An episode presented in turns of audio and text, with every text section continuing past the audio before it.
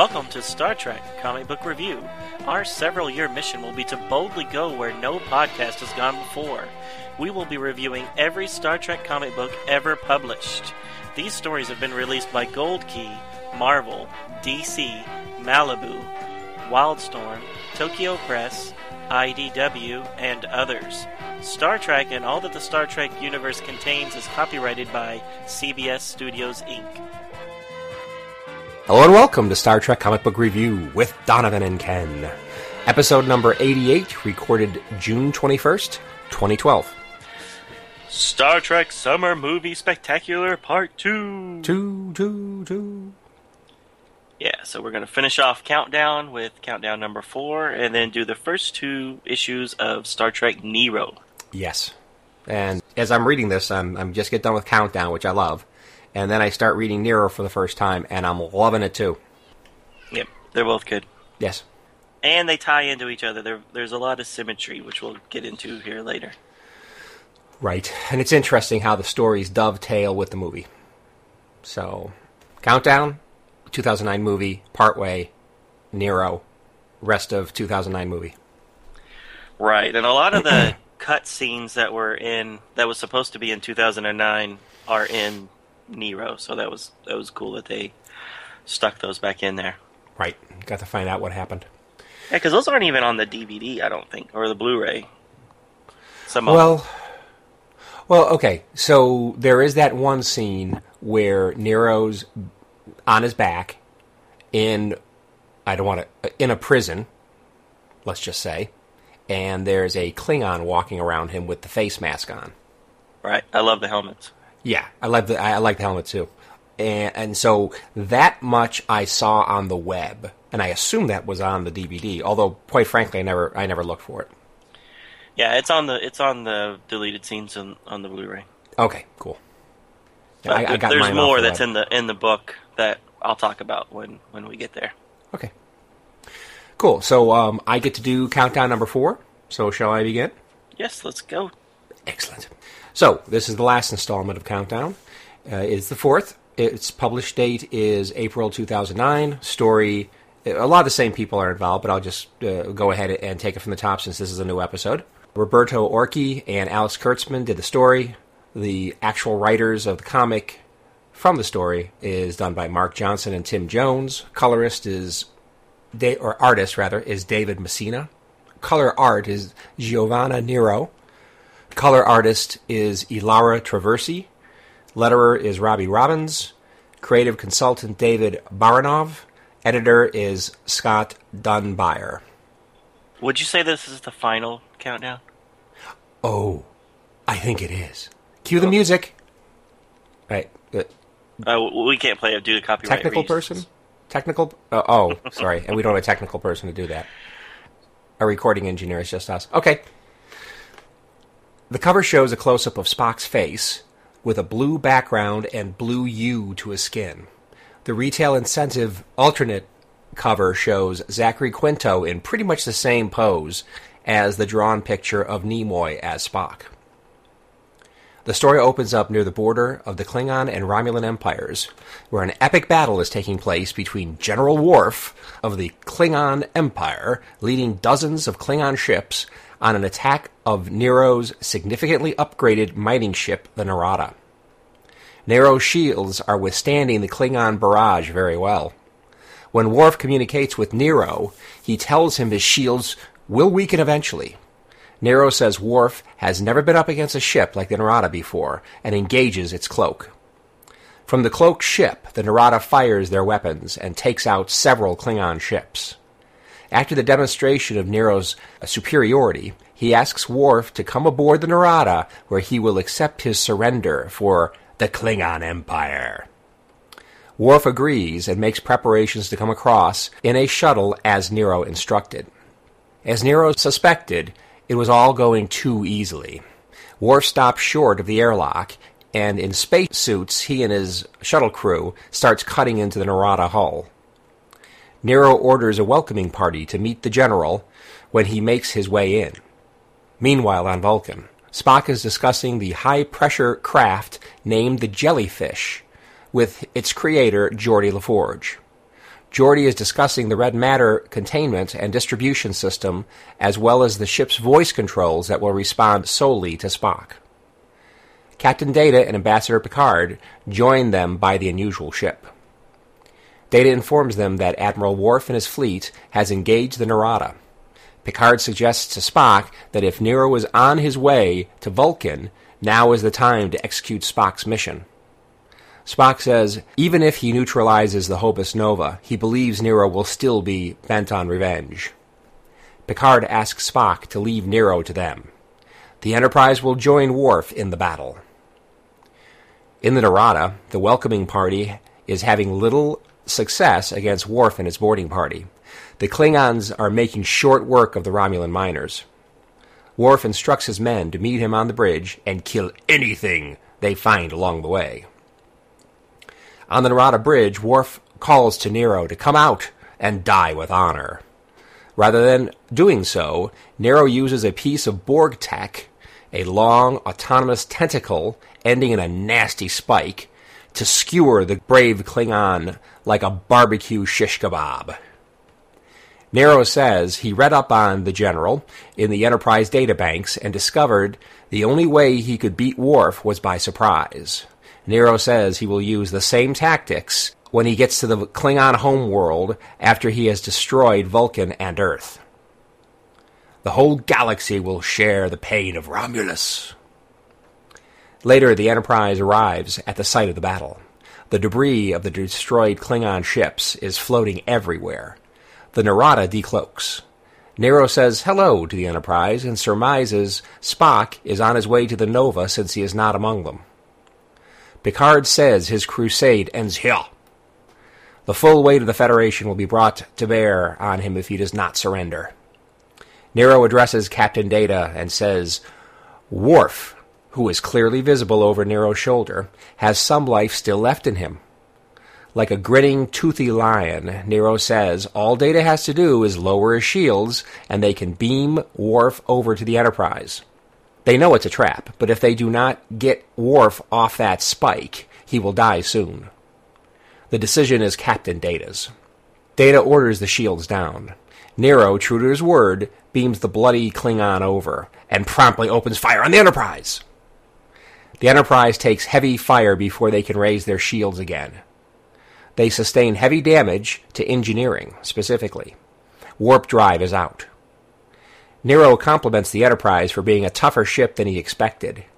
Since he can't stay any longer to get through their shields and finish the job, he wishes them well and takes off to rendezvous with Spock.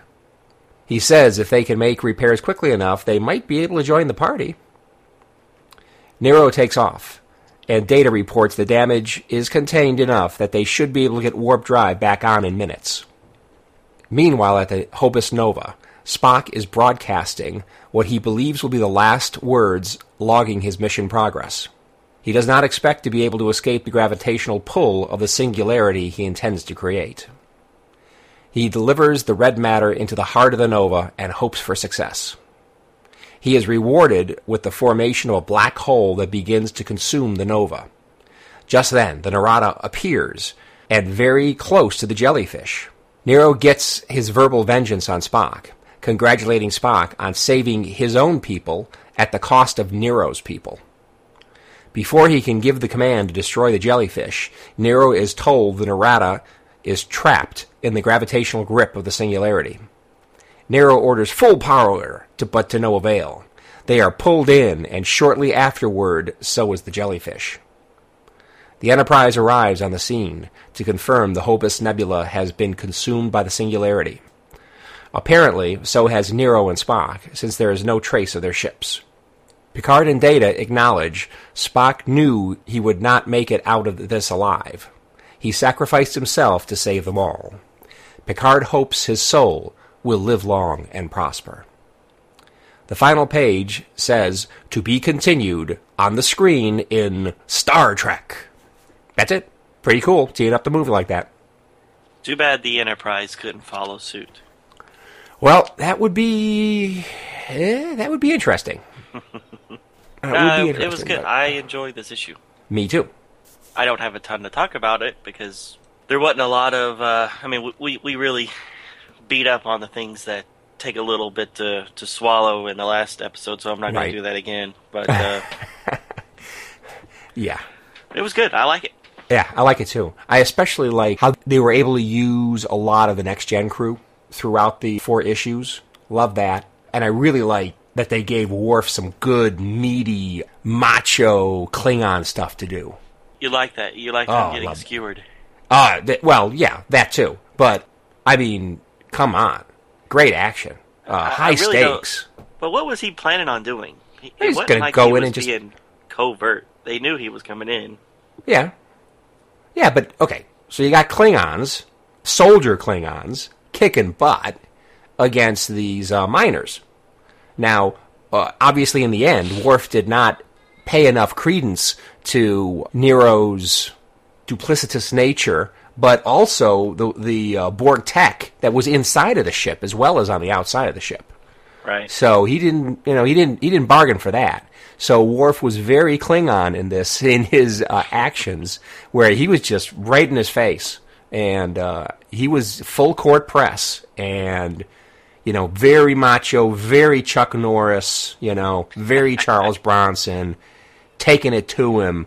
And when he was inside that that Narada bridge, ready to just just walk up to Nero and just kill him, uh, I thought that was great. And then when he got skewered from behind, that was like, oh man, I thought he was dead. He should have been dead, you know. Yeah, right. But it did go through his stomach, so I mean, Well, you assume so. Obviously, it didn't go through his heart, or else right. would have been well, I dead. mean, it shows him at one point hanging there, and it's it's definitely going through his abdomen. Yeah.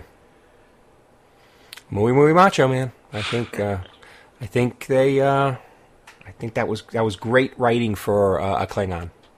So, so do you think they had a too many next gen cameos, or do you think they should have tried to squeeze in Crusher and Riker and Troy?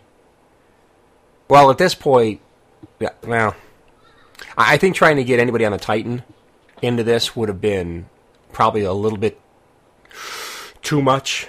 Mm-hmm. And the continuity apparently had Crusher off doing something too. So, Right. Yeah, I'm okay with. Uh, in fact, I think they probably had too many cameos. I mean, I liked the four that did show up, but right.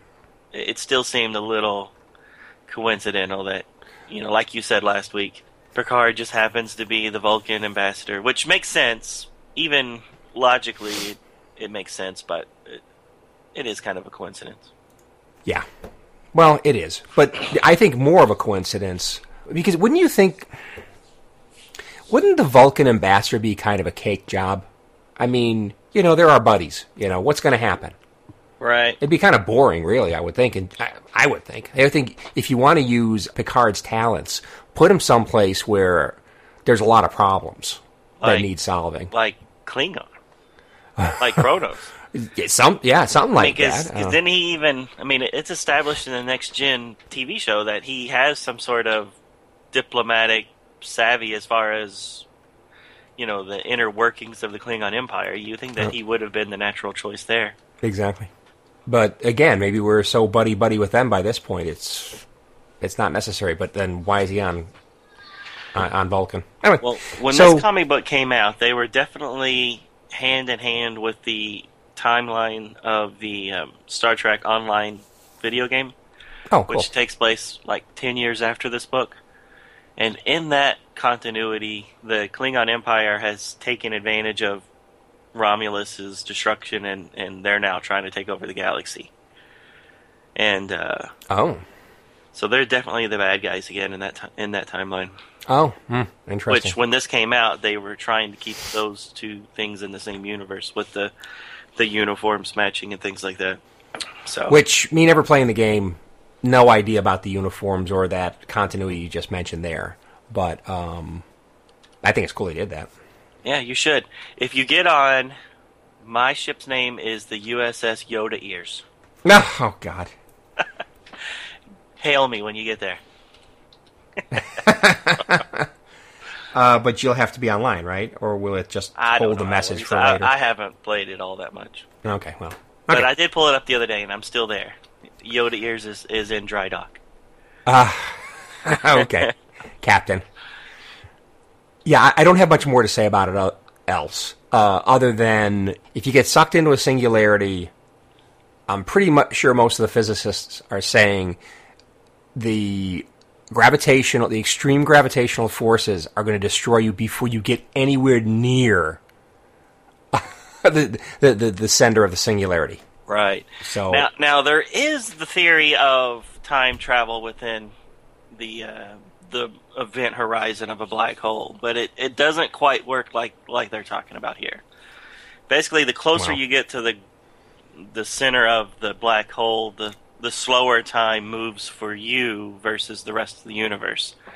So if Yeah. you could kind of get into a singularity and then out, you would be propelled further in the future. Because for Right. you, it was just a few minutes. In reality, it might be years. Well, that's interesting. At least it's a little more plausible because you're not actually going through the singularity, Right, right. which seems patently ridiculous. But then also being able to get back out of the gravitational force is a bit of a trick. Right. Um, you But know, like, di- holes- like dipping your foot in the water and then pulling it back out again. Right.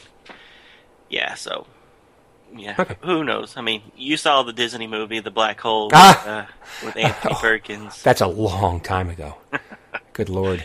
That one, they went to the other side of the universe. It was more of a wormhole type thing. Right. And there was one other thing I really remember about that movie boring. I agree. And the first Star Trek movie uh, uh, was boring. And they came It's out like- at the same time. Yeah, right. About yeah, maybe the same summer. I don't know, but I, I love good science fiction. But it's like you know, maybe I've got the attention span of a tsetse fly, but you know, you got to keep things moving to some degree. Or I don't care how good the science fiction is, uh, you will lose my attention. Yeah. To be fair for Black Hole, I watched it when I was a kid, and I was growing up on Star Wars, and Black Hole was a def- a different beast than Star Wars was. So I, I it may be better than than what I'm remembering. Yeah. Well, I was older than you, and I saw the same time, and I don't remember it much differently. Okay. It was it was slow, but All right. Well, back to this this issue. I have two more comments. I think that uh, Picard takes a little too much command of the Enterprise uh, for an ambassador. I mean, there for a while, it seemed like he was calling all the shots with the interaction with Nero, and then Nero stops addressing Picard and says, "Oh yeah, by the way, Data, I have Worf. I'll beam him over." but up until that point, Data was just kind of standing there letting Picard call all the shots, which I didn't really like. I mean, w- I, I'm fine with it. I mean, you know, Captain Spock, and then when Kirk came on board, Admiral Kirk, it's like, Admiral Kirk, not not Yeah. Ambassador Kirk. well, oh, come on. You think that he would let Sarek just take over the ship? It's, that's not the same thing at all. I'm saying no. You, you're you're you're you're tying the titles and, and making it oh because they're both ambassadors they're equal. They're not. I mean he was the cat. He was his captain forever. You think Stata wouldn't defer to Picard if he wanted him to? No, I, I see that, and that's why I'm letting it go. I'm just saying Yeah, I think he right. took over a little too much. Yeah, I think so. And it wasn't it funny how Nero is the guy that calls him on it, Right. Which I didn't. I, I didn't underline that in the synopsis. I mean, you gotta you gotta cut something out. But Right. uh, yeah, And then, and then the other thing you cut out that I liked uh, was when Picard says, "Let us take care of Nero." yeah. I love how Spock says, "Remember that Nero's still a good man. He's just overcome Oh. by his emotions." you love. I, I you love, love that Spock still sees some good in him. Oh, yeah. I mean, uh, it, eh, which is unfounded. But uh, um, yeah, I mean, in the end, he is so over, you know, over the waterfall at this point on the dark side of the Force. It's like, uh, you know, that's nice of you, Spock, but you know, he just skewered Worf, so you know, Well, as we'll see, uh, Nero's return to the past uh, is is going to be even more traumatic than what he's gone through so far. So uh, he, he might have been able to redeem himself even after skewering Worf, but um, I- I think And- and blowing up- far. and blowing up three hospital ships. And several other ships. I mean, Yep. it- we I- saw the three hospital ships, but they Yep. they they mentioned that there was a lot more. Plus, we saw those people floating in space, right? Exactly. Uh, I don't. I think that was the aftermath of a of a of a, of a Federation ship attack, other than the uh, medical ship. So. Yep, it was. Yep. So they're crazy. ve- ve- very nice of you to remember that he was a good man, Spock, but that is in the past. and and Picard knows it, and uh, you know so And that's why he's like, "I'll take care of it. You, you just worry about your jellyfish mission." exactly, which is the more important one, and we'll take care of Nero. I like how Picard is on top of it and says he knows they need to take care of him, and the the re, in a previous issue, I think it was the third issue, where Picard had said, "We've got it covered."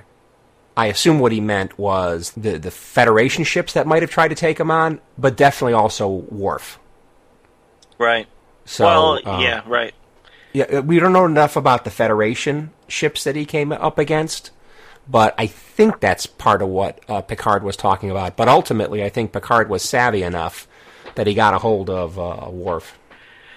Well, I, I don't think that was the first Klingon attack force that attacked Nero, because when Spock and Picard are talking in issue three, saying that uh, they think Nero is destroying all these ships, they do mention that there's been several Klingon ships that have gone missing too. Right. So, yeah, I get what you're saying, but I, I just want to know. I was, I just would like to know how many other Klingon attack forces before Worf also failed. Right. And Okay, I liked cool. how the Enterprise took a beating and kept on. Taken. Yep, Yes. Um, I, I love me some Enterprise. Enterprise E. Uh, of course, by this point, perhaps not the most advanced ship in the fleet, since it's so much later in time. But I always loved that design. Only eight years, so how far after first contact was Nemesis? You think? I don't know. I don't know, but I I do know when we were first introduced to it in First Contact, obviously it's the most advanced ship in the fleet. Time has passed, new ships could have came up, you know. But still, a- at least they held on to that Enterprise this long. Yeah. They were going in the movie uh, timeline. They started going through ships. Well, when you got a bigger budget, you can go through your ships faster. Exactly. You don't want things to get stayed. plenty, as Picard says, plenty of letters. Number one. Okay, so should we go on to number two? Yeah. So speaking of Or- or letters, not have you seen two, the the pictures of Star Trek or the Enterprise E or F? Uh, yeah.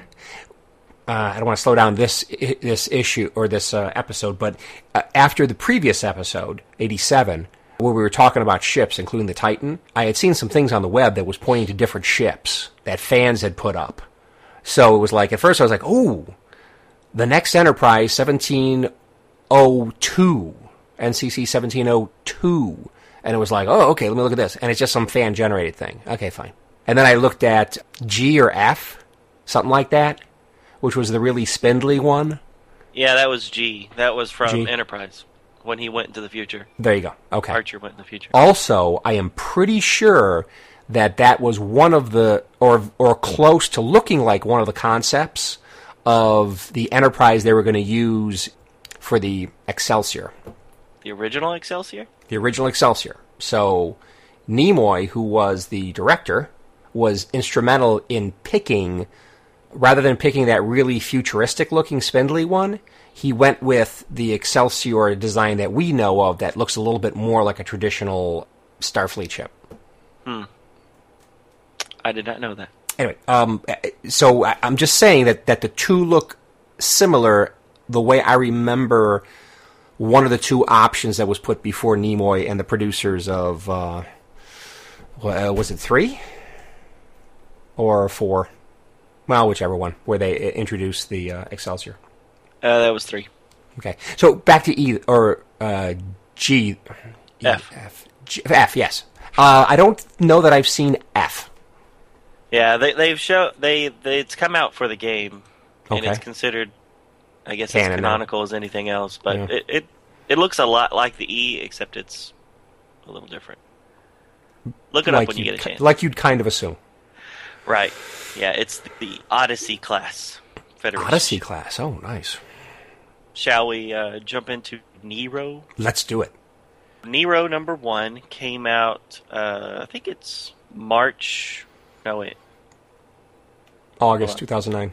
Oh yeah, there it is. August 2009. The writers and everything is the same as part four of Countdown, so I'm not going to butcher their names. uh, the normal cover, it's again in the same four panel style as Countdown. So if you get all four issues, you can put them together and make the uh, Star Trek swoosh with the different pictures. So this is the top left hand corner of the swoosh, and it's um, Nero kind of looking at you. And then the retail photo cover is, for whatever reason, McCoy. Who's this- the new Judge Dredd, by the way? Yeah, I haven't watched the trailer yet. I saw that it's out. Yeah. All right, so the story starts off just minutes after the USS Kelvin has rammed into the Narada, as we saw in Star Trek 2009 movie, and all the Federation shuttles have uh, already escaped, and one of them obviously ferrying the newborn James Kirk to safety. So Nero and his crew are making repairs. Nero even has a tinge of respect for the young man who sacrificed himself and his ship to save the remaining crew. Nero suspects that Spock and the jellyfish will also survive the time travel and be con- coming back through the black hole at any time. Nero takes an hour to himself to gather his thoughts and lay out a plan. He thinks about returning to the Romulus of this time and perhaps watch their grandparents and their loved ones be born again. But alas, his hatred and need for revenge are too great. When his hour is up, he goes to address the crew. All of the time displaced Romulans have gathered into a large hall. Nero lays out their goal. They are going to destroy Vulcan and the Federation once and for all, so that they cannot betray Romulus again in the future. One of his crew speaks up and suggests that perhaps they can change the order of events by returning home and giving them warning. Nero uses some flawed time travel logic, saying that the destruction of Romulus has happened and will happen because if it has not happened, then they wouldn't remember it. He does, however, give the crew a chance to leave. He will allow them to board a shuttle and depart the Narada. Sometime later, two shuttles depart the Narada and head away. On the bridge, Nero watches them leave. He then takes control of the weapon system and destroys them with a missile, stating, Nothing will stop us from our goal. Nothing. Nero starts to try to calculate where and when Spock's ship will arrive. Before they can start, the ship is shaked by an attack by five Klingon attack ships. Still crippled from the Kelvin sacrifice, the Narada is unable to destroy them, the Klingon ships, as they did the Klingon ships of the future. Captain Kor of the Klingon fleet contacts Nero, proving, and, and with Captain Kor also proves once and for all that the Klingons of the 23rd century did indeed have bumpy heads. Kor does not buy Nero's story that they're just a simple mining ship that got caught in a solar storm. He orders Klingon troopers to board and overtake the Narada. Nero tells his crew that if this is how their story ends, then so be it. As the Klingons beam in, the Romulans are able to make short work of them. Nero even uses his spear to place into the pattern buffer of a transporting Klingon so that when they reappear, the spear is already deep in their skulls. Despite this, however, the crew is eventually outnumbered and captured by the Klingons. Sometime later, Nero wakes up in a cold, dark cell on Rura Penthe. Nero has taken a vow of silence and has given the Klingons nothing, despite the torture. However, some of his crew have been broken, and the Klingons now know that they are displaced in time and that they're stranded. The story ends with a shot from high orbit above Rura Penthe. We can clearly see that the Narada is also in orbit around the prison planet. To be continued. Hmm. Teeing things up further. Getting into a little bit of trouble with the Klingons, eh? Right, which is, which was in the original movie, just uh, cut out for whatever reason. Time. Yeah, It, it was still a two hour plus movie, and it had an awful lot of stuff in it. So, unfortunately. But at least these bits, they, they actually filmed some of this stuff. What we saw in Countdown was definitely all in the original cards of what Orci and Kurtzman had written, but they never filmed any of that stuff. At least some of this stuff they filmed. Right. Now, I've never seen any footage of the Klingons taking over the Narada. I have seen pictures and I have seen scenes where Nero's on the prison planet. Right. But they did come out with a toy of a Klingon battleship, so obviously they they were planned on being in the movie at some point. Right. Although I've never actually seen footage from the movie with a Klingon ship in it. Another thing that I th- I thought I had written this down, but maybe I never did, and I don't think I, I mentioned it last time. But there were two ornaments, Hallmark ornaments, Christmas ornaments, tree, Christmas tree ornaments that came out of the 2009 movie. The first one naturally was the re-envisioned Enterprise.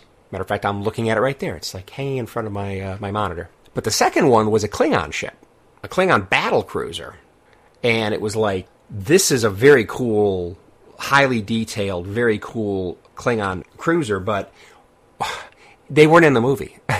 so it was like, so there's another example of where some things that were originally planned to be in the movie had perhaps been the genesis of some tie-in marketing products, but in the end seem a little out of place with what was actually what actually made it into the movie. Right. And I love how in the movie, what we do see of the Klingons, it never shows their head.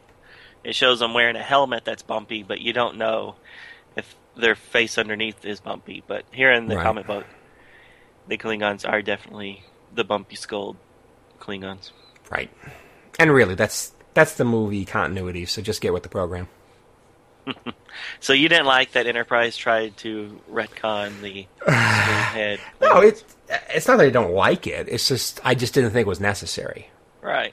I mean, it's just like you know, you got a bigger budget now, so you know, go wacky with the makeup. Well, and makeup's better. I mean, and can you imagine what the Klingons would have looked like if they tried to do that in the '60s? Nah. They Eh, have well, big Gorn heads. nah. yeah, the Gorn outfit, although I do love it, and I think they did great work with the technology they had then. It looked, it does look cheesy.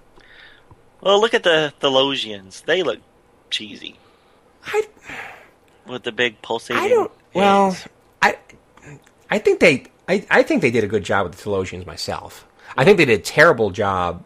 I think, I think the Yeti was a terrible. Was it Yeti? Did they call it Yeti? Probably not.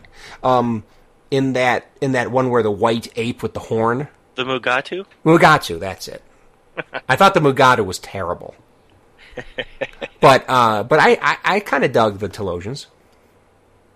But, eh. I, Anyways, well, make it if back you, then. If you focus in on on the head where it's going in and out, yeah, you can probably see it's just some loose latex or something they got up there with a balloon under it. But come on, Well, it was still pretty new as Yeah. far as makeup goes. right? And you can just see that draped down the back of that actor was some guy with a, a clear plastic pipe, you know, a tubing, you know, with some kind of little uh, turkey baster bulb at the end of it, you know, injecting air in it once in a while. Oh yeah. That's great. All right, Captain Kor. That's that's introduced here. He's a foil for Captain Kirk a lot in the uh, original series, right? Oh, that's what I thought. Or at least, at least the name seemed extremely familiar. So, Organia. Yeah, or, or, or yeah, Organia was the treaty and the and the play the planet. The I don't planet, remember what right. the episode was called. Organian. Yeah, I forgot it too. but- Errand of Mercy. Is that it? Eh, I don't think so, but maybe. Um, you could be right. But the main point is, And I wasn't don't know Kor any in there? of the, the original series titles, and I finally throw out one, and you're going to say, "Eh, no, you're wrong." No, no, I, I, I'm not saying you're wrong. I'm not saying I'm right either, so we'll just keep going. Exactly. Um, but his name was Kor, right? Yeah, I think it was supposed to be the Kor. Kor? I think I think so. It's just that when I was reading this, and I really didn't want to put into a lot of a lot of thought into it, a lot of research. But I was as I was reading, and I, I saw the word Kor. It's like, oh, that we've seen him before. But then I was thinking, wow, this is He would be old yeah, because like Kor way. lives all the way up until 23, whatever, Oh. whatever, because he dies on a Deep- Space Nine episode. Yeah, Right, a very ripe old Klingon. Which, how often does that happen? Apparently, like three or four times because they Yeah, had right, like they four all showed up. Klingons. Yeah. anyway, moving on. Anyway, so I, I- I didn't know if that was supposed to be the same Kor, or if this was supposed to be his father, or or what. I don't know, but I, I do agree with the name uh, being the same. Because he doesn't look 30 years older than Spot, uh, Kirk. Right. When, when we see him in, in those episodes. Right. All Well, right. I guess Klingons are long-lived like everybody else. We seem to be the wimps that don't la- that don't, don't last long. Yeah. All right. I I really enjoyed how this story started, like directly after the destruction of the Kelvin. I thought that was cool. I loved it. Yeah. And I liked how Nero actually respected George for his sacrifice. Well, not only that, As much as he could for a human. Right. And not only that, you know, I, I kind of like it and I kind of don't like it, where they say at the very last minute before impact, George had the wherewithal to try to jump to warp to increase the amount of damage that they could do. Right. So it was like, oh, well, I didn't know that from the movie. I mean, was that something they just added in, or just something that that Orci and Kurtzman always had in the plans, but they just didn't go, they didn't make a big point of it in the movie? Because you, you you don't know that. I mean, when Yeah, it impacts, you see it from a distance, and you know uh, the uh, the Narada begins to list. But other than that, you don't know exactly how much damage she took. Right. Uh, But obviously, they had to do something here to say, hey, the Narada had a lot of damage. Uh, enough damage that it took, well, a long time to fix. right. I don't want to and, and to give it a reason why it couldn't take out the Klingon battle fleet of a hundred years earlier, where we've seen the Exactly. Narada take out. That's right. Because we, we want to see Nero be put through the mill here and his crew. Yeah, well, he had to justify why he disappears for 25 years. Yeah. okay. Anyway, I thought it was a little odd that they decided to take Captain Robau's body and feed it into the replicators. right. the ship's replicators because it was like I didn't know the replicators worked that way.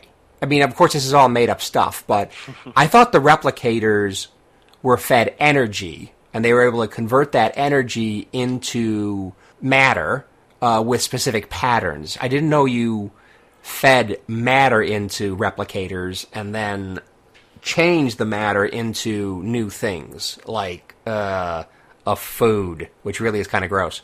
Anyway, um, I didn't know it worked that way.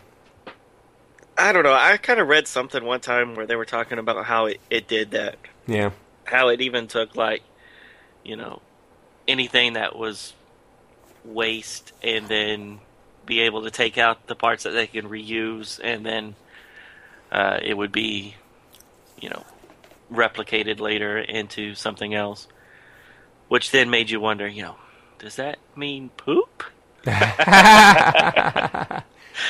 Now, Troi's chocolate sundaes don't look quite so appetizing. no, ooh, especially with the chocolate syrup. Oh no.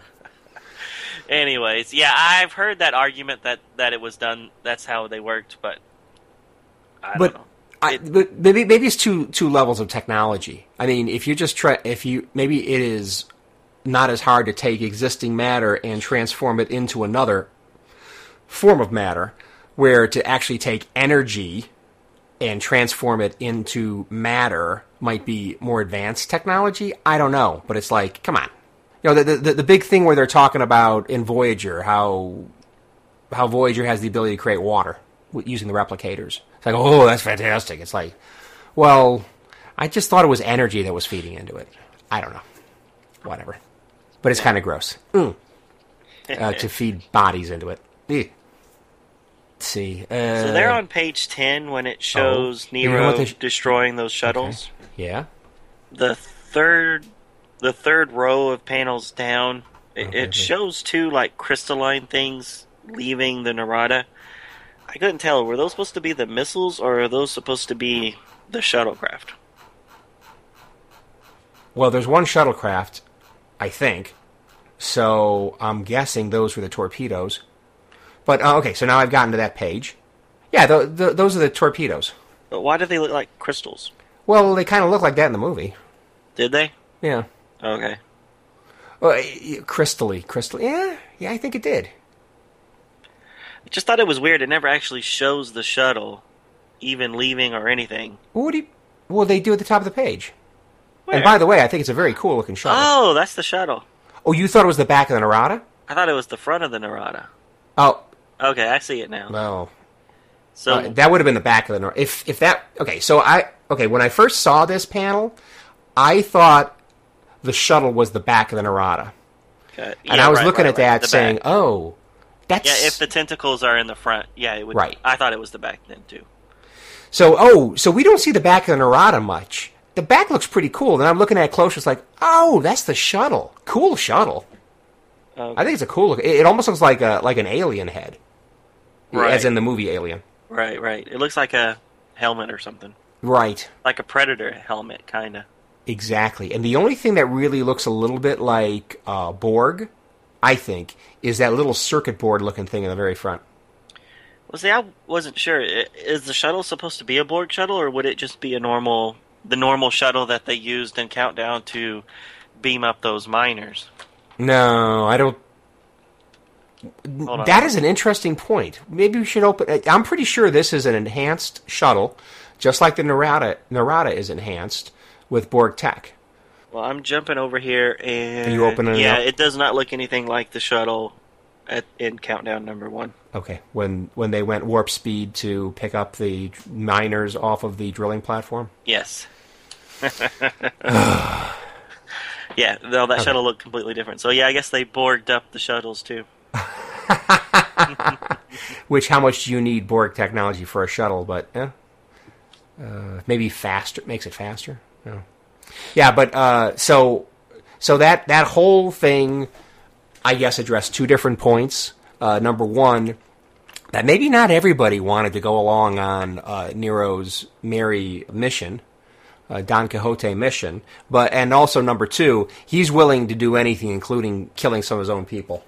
Yeah, he's crazy. Yeah. He's he's Spock is wrong. There's no good in him. no good left. And quite frankly, even when he was at his best, he was an untrustworthy cuss. Hey, he seemed all right. Well, he seemed well. Oh, I don't know. Loved his wife. He Well, okay, that's good. did Uh, what he could with Spock until he thought that Spock wasn't going to help him, and then he Well, went off on his own. But in the end, he was completely mistrusting of Data and the Enterprise. I think he was very mistrusting of, or at least whatever trust he gave to uh, Spock only went so far. Um, I, I, I, is it xenophobic, where you don't trust anybody who isn't your race or something? I definitely think he was that, even at the very beginning. So Right. yes, I see that he had some good in him, but there's a lot. I think he always had a lot of uh, uh, a, a significant portion of bad. right. Yeah, I see it. But uh, I, I did have a note just saying how cool I thought the shuttle looked. Yeah, now that I actually see it, I agree with you. Cool looking shuttle. I, I again the coloring, the blue black coloring of it, it looks really nice. Right. Yep. Uh, you mentioned how Nero put the blade of his staff into the materializing Klingon's head. I thought that was very cool. Yeah, that was really awesome. And it proves just how vulnerable you are during those few seconds when the transporter effects beaming you down. Right. Because you could stick anything in there a stick, a bomb. Yeah. a, a pencil. You know, it's like you know, you a just, f- yeah, but you want your foot back. you just pull it out later. Now, if you put a pencil in there, that, that's cheaper. You know, it's you know number two pencil. Who cares? Right, yeah. As I said, just a stick. Yeah, exactly. Okay, okay, Klingon. Yeah, you can you can keep the pencil. I don't want it anymore. Well, there's there was that one over. episode of Enterprise where they tried to beam somebody up during a a, a, storm of some sort, and Right. and he got beamed up with a bunch of leaves embedded in his skin, Oh, leaves and dirt and stuff. Oh, right. because it was supposed to show that transporter f- is not 100 percent like it is in the future. right. Still an emerging tech. All right, but uh, I guess that can even happen here in the 23rd century. I thought it was cool, liked it. Yeah, very nice. And then my last little nitpick, and you're gonna laugh at me, is when when the Klingons pick up Captain Robau's tunic, Okay. the insignia's flipped. I don't know why they can't get that right. I don't know. Uh, again, I did not notice. I have three last comments. Number one, I think it's so cool that Nero and company were taking to Rura Penthe. I thought it was great. Let's get that in there again. Third time's a charm. Exactly. it's great to keep going there. And the last things I have don't have to do with the story really, but ads. So it, almost at the end, there's an ad for a Doctor Who comic that looks pretty cool. Although who the guy is standing next to the, the Doctor, and this is the David Tennant Doctor, I don't have any idea. But he's black and white, and he's got kind of like a top hat on or something. He look kind, looks kind of retro. Well, yeah, there- he's in the 1920s Hollywood, so he's supposed to be kind of like Charlie Chaplin type character. Oh, okay. Uh, who that other guy is? Okay. Right, yeah. Yeah. Okay. And then the other one is there's a comic ad for for a comic called Starstruck, which is a few pages before the Doctor Who advertisement, and it's like homina homina. Oh, yeah. It's like "Wha- what's that? You know, I I might buy that one. I, mean, the, the the two women in the in the co- well, I assume is a cover, but in the ad is uh, quite attractive, and the one standing even has a nipple on her shoulder. I don't think that's a nipple. It looks like a nipple. It Look at it. does look like one. so okay, maybe it's just a piece of very specially shaped uh, outfit, but it's like, geez, No, that that's actually an old comic book. is it? It, it, it was actually um, it was actually in heavy metal. That, Well, that okay, well, it, it mentions heavy metal in there in the ad, but it's like I never heard of it before. But it's like does it? homina homina. let me look at it again. So, Oh yeah, first serialized in Heavy Metal magazine, then Marvel graphic novel. Yeah, Hmm. Well- so uh, I think at least art wise, IDW is doing a good job with it. well, that's they're just reprinting. That's that's from that's from Th- Heavy. that's metal. from the Marvel. no, it's from Heavy Metal Oh, from like the seventies and eighties. so they've edited together a serialized story into a single book. Right, now they're Heavy selling it. Metal. Okay. Heavy Metal is always a comic book, right? Right. And it's an anthology, so Right.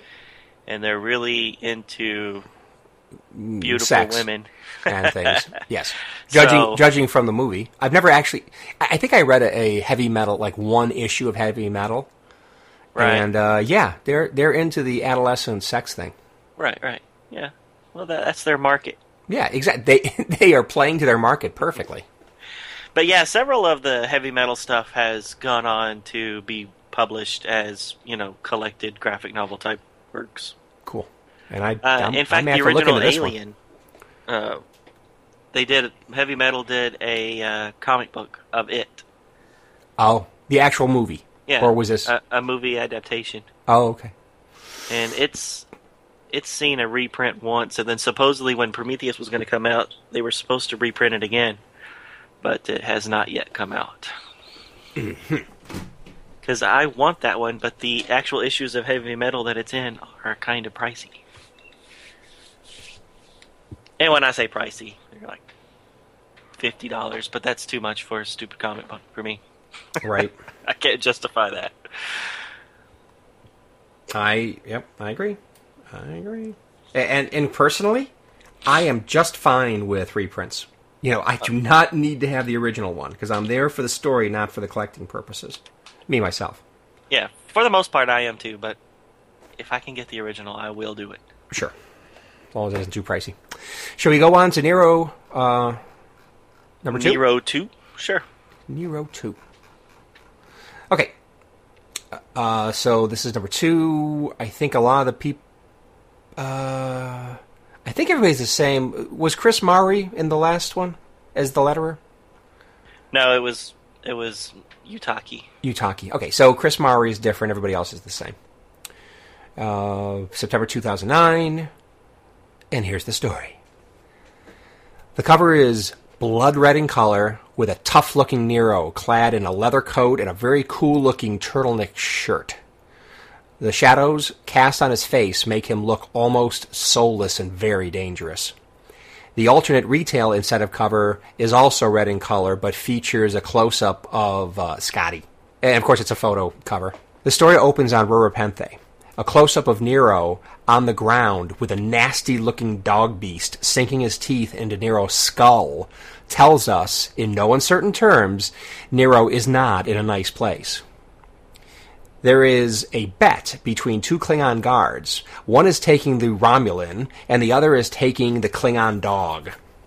With a savage effort, Nero is able to remove the dog from his skull and proceeds to kill it.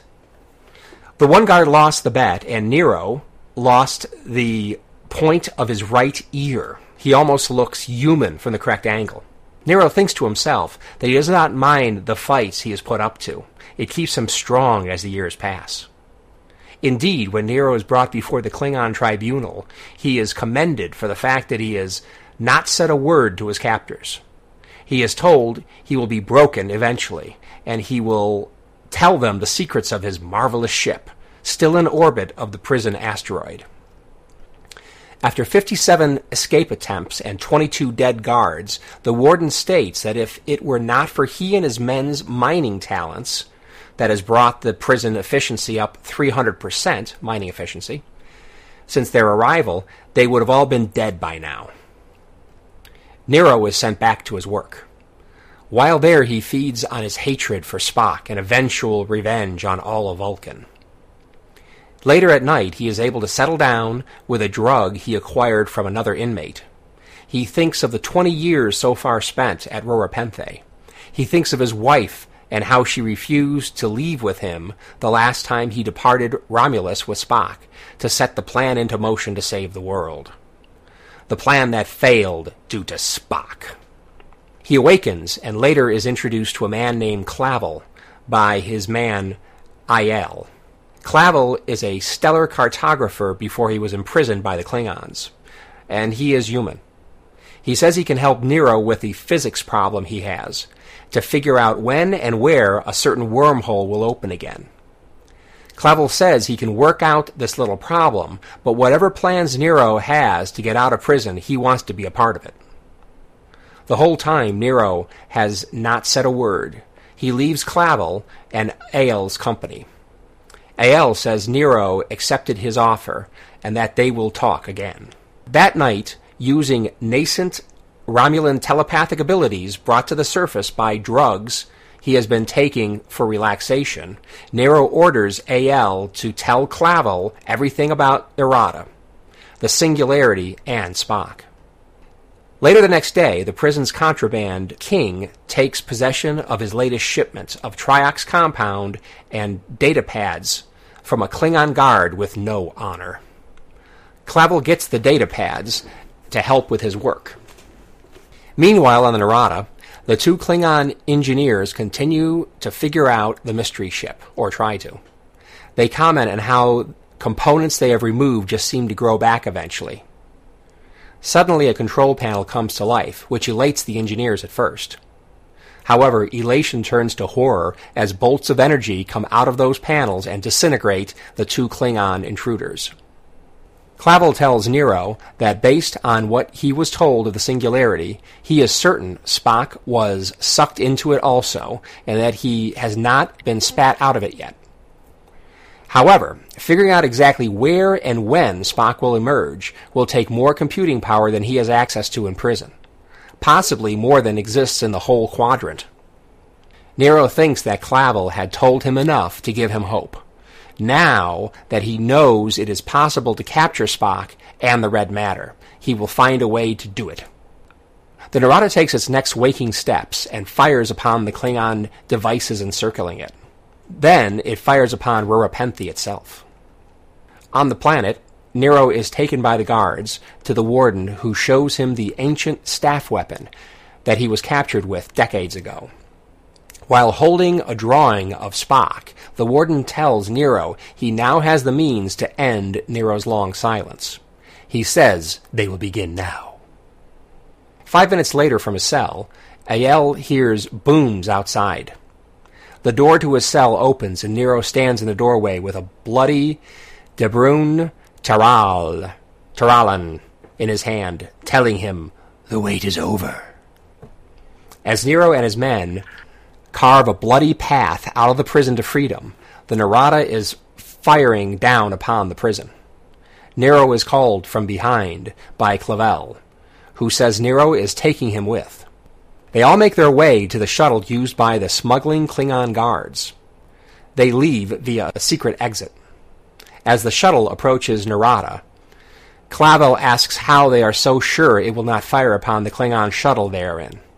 Nero simply states she is waiting for them. She is waiting for me. The ship does indeed take them in, as they take their stations and try to steer the ship. The Narada will have none of it. The Narada is driving, and there is nothing Nero can do about it. Nero asks the ship, where is she taking them? Has she found Spock? The issue ends with a text to be continued below a hell of a beauty shot of the Narada, moving quickly away from the icy blue Rura Penthe. The end. Wonder where they're going. I wonder. I guess we'll find out in the next issue. But obviously, the intelligence in the Narada is a lot higher level of intelligence than we may have previously realized, Right. or even Nero previously realized. Yeah, I, I kind of didn't like that. Yeah. It kind of the whole thing with Cavill or Cravel, whatever his name was. Yeah. What was the point of that if you were going to have the ship just figure it out, anyways? Um, good point. And I expect there's more to uh, Clavel than we currently know. By the time we see them in the 2009 movie again, you know, blowing up Vulcan, whatever, Clavel is nowhere around. So I look forward to seeing if Clavel turns out to be more than he currently appears to be, and how he ultimately exits the storyline. Right. Because we know he does. Just don't know how. Yeah. Right. So we will see. I think you'll be surprised a little bit as to what what happens in part three. Ah, ah. Because of course you've read them all. I Uh, back when they were fairly new. that's right. and and I, I I happen to be the one in lockstep with the um, with reading with with, the, with our episodes right. because I do not know what's going to happen next. Now, I am going to, you know, usually I pride myself on how much I pay attention and catch little things in the movies. Right. I never caught that Nero was missing part of his ear in Star Trek 11. Neither did I. In fact, I had to go back and look up pictures from Star Trek 11. And the ones before where he's talking to the Kelvin, he has both ears normal, and then later he does indeed miss the tip of his ear. That is cool. But I never caught it. And I've seen that movie a lot. Right. And I will Well, that- actually pop in the Blu-ray probably later today, just just to make sure that uh, how I missed it. It's like how often you look at the top of characters' ears, and plus it's usually pretty dark inside the Narada. tho- those. Uh, Yeah, maybe they show him mostly from the the right side, I, side. I, I am confident that this is a nuance that they definitely showed on screen, but I think it's the kind of thing that's way subtle. well, in the deleted scenes when he's on Rura Penthe, because I did pull those up and watched them, and he definitely is missing his ear, and he has the little scar where the dog bit him on the skull. So, do they actually show the dog fight? No, they don't show the dog fight. they just Okay. show him with the scars. Right.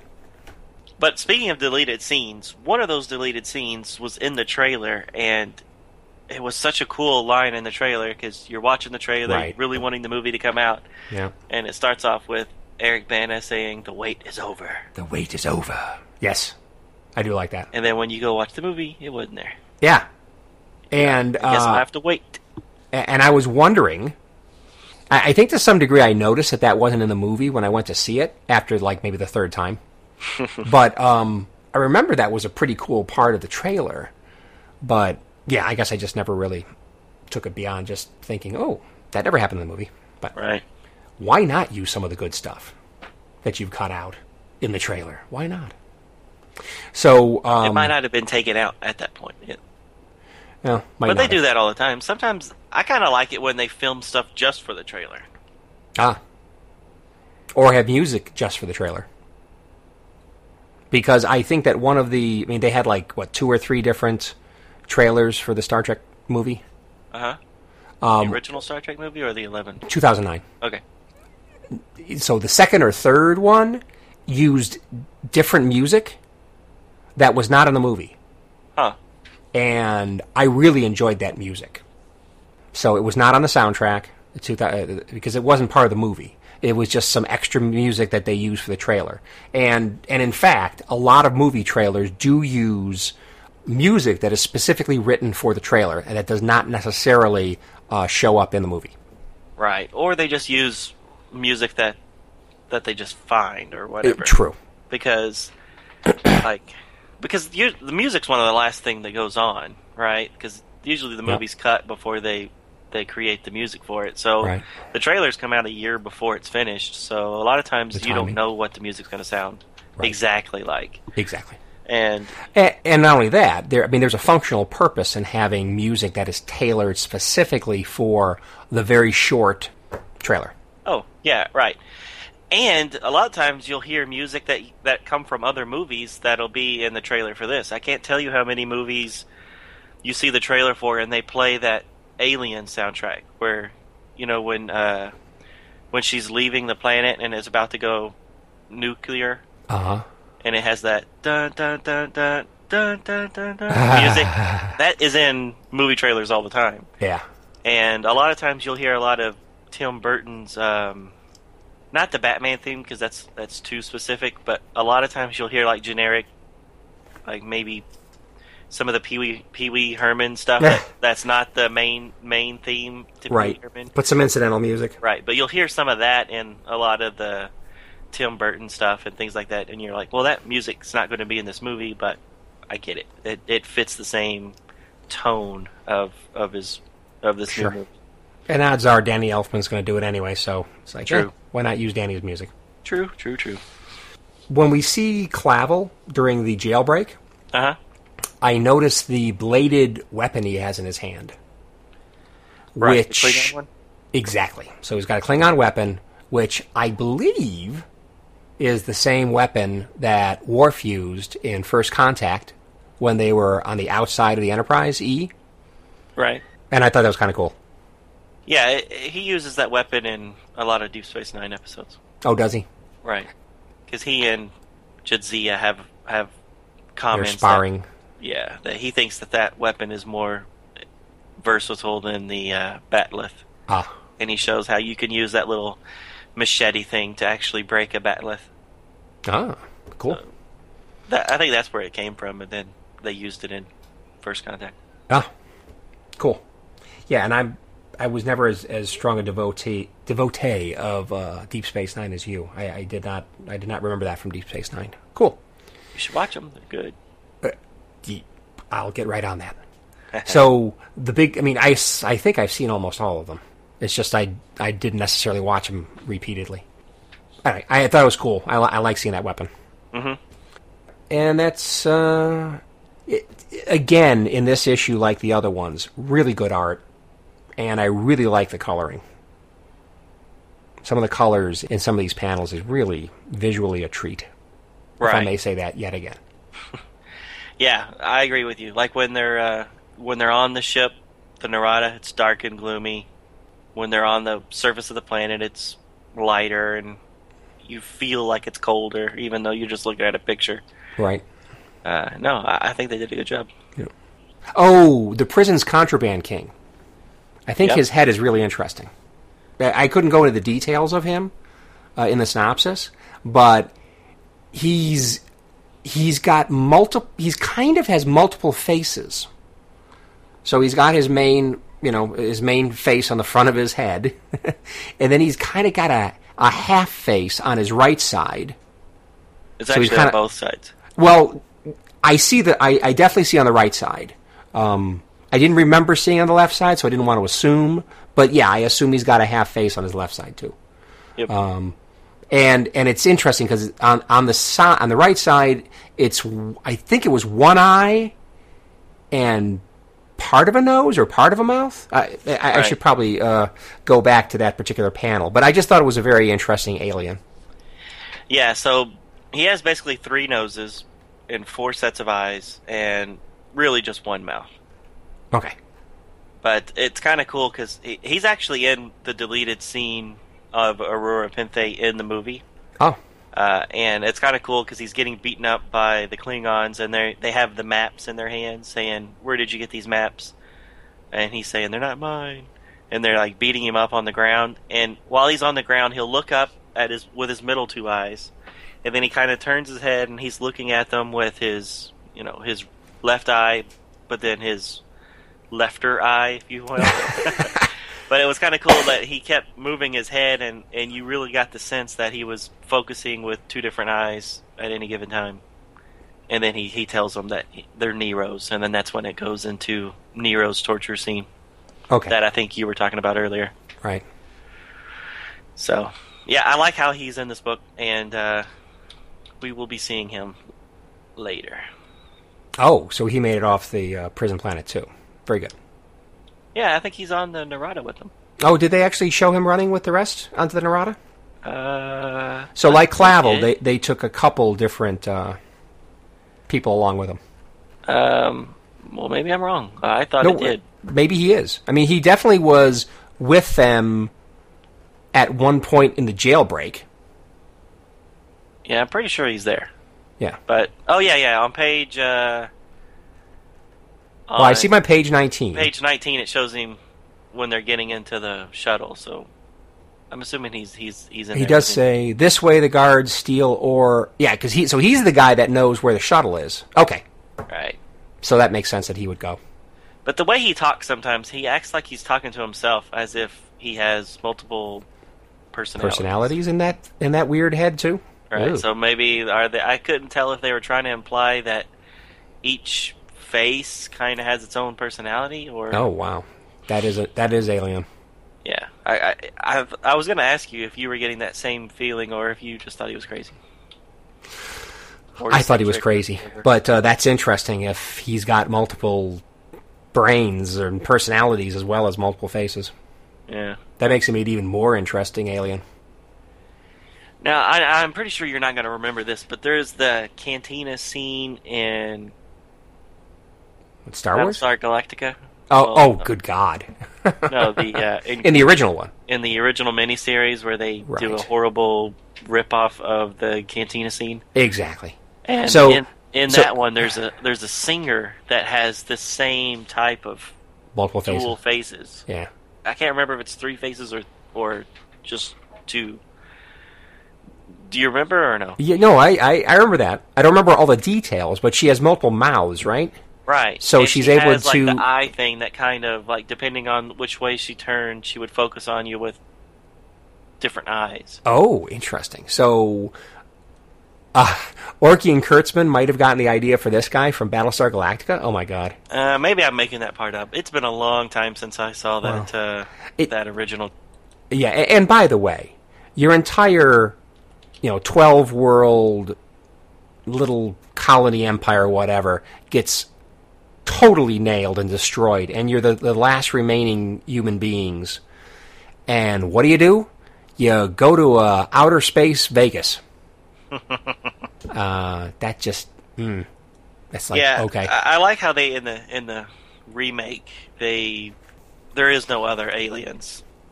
yeah, You know, there's Cylons and there's humans, but Right. uh, in the original one they bumped into new people all the time, every week. It was right. very Star Trekky and Yep. Star Warsy. Yep.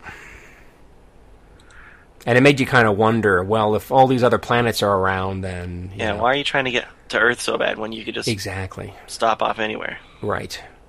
We're in the remake, which is, is not Battlestar Galactica podcast, but uh, it makes a little more sense because they're not finding other places uh, uh, to, that they could live on. But they do well. I, I mean, there is one point that they do, and they actually do have set up a little colony on a, on a world. Right. uh, for a while anyway. Hmm. Anyway, that's all I have to say about this issue. Uh, An excellent issue. Looking forward to seeing what happens next. Yep. Yep. That was my last comment as well. Yeah. Cool. All right, so expanded universe. We're covering two different times of 2009 uh, when these Neros were coming out.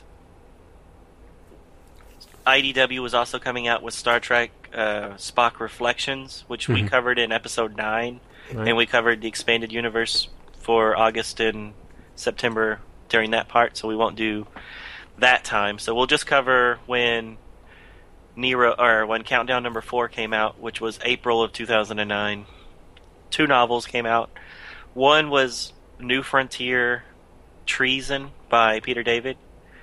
I think this is like the eighth or ninth book of the New Frontier storyline, Mm-hmm. and was the first one that that followed after the uh, turnaround comic book miniseries that we covered Uh-huh. uh, way back when. So it was it was a continuation of that story. Uh, I don't really know that much more about it than that. Never read it. You? Me neither. Okay. No. no. All right, and then also in April of 2009, uh, a Voyager novel called Full Circle by Kirsten Beyer. And this was Pocket Books' second attempt to relaunch Voyager. So there was a few books written by Kristen Golden that came out and kind of continued what happened to Janeway and Company after they got back home.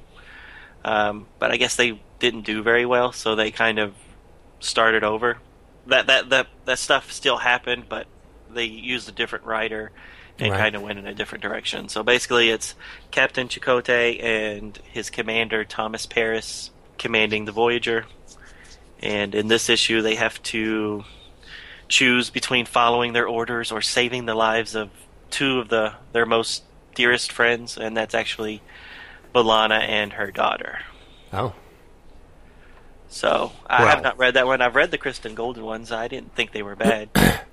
That's going to especially cause problems for Tom. Exactly. I mean, they're they're married, right? Yep. Or Yeah, yeah, it's his kid. yeah. Okay. Just try and make sure I got the continuity right. Yeah, so I have not read this one. Like I said, I'm trying to read all the post Nemesis stuff Mhm. in order. So Full Circle falls in that that ordering. So I'm trying to get through other ones first, and I just I just don't have time, kid. I, I don't know how you have time to read as much as you do. All right, so that was it for the expanded universe. So we'll touch base again next week, where we finish off Nero and we read the is it May 2009 issue of Wired? You actually have the issue. Um, Yes, I actually have it in front of me right here. What is the cover date on it? It is May 2009. Hey, I was right. Yes.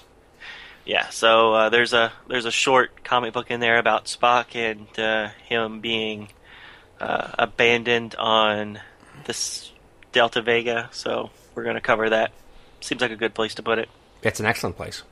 Yeah, it more more details filled in, more backstory. Yep. So unless you have anything else, Ken, we can close up shop. I don't have anything else. So thanks everybody for joining us on the review Of Star Trek. comic books. Okay. Later everybody. Take care, everybody. Thank you for listening to Star Trek Comic Book Review. All Star Trek stories and characters are copyrighted CBS Studios Incorporated. All music, stories, and characters discussed are for entertainment purposes only.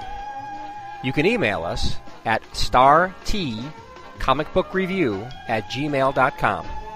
Visit us at our website, www.stcomicbookreview.com. Subscribe to us via iTunes or friend us on Facebook at first name ST Comic, second name Book Review. See you next time on Star Trek Comic Book Review. Get the hell out of here.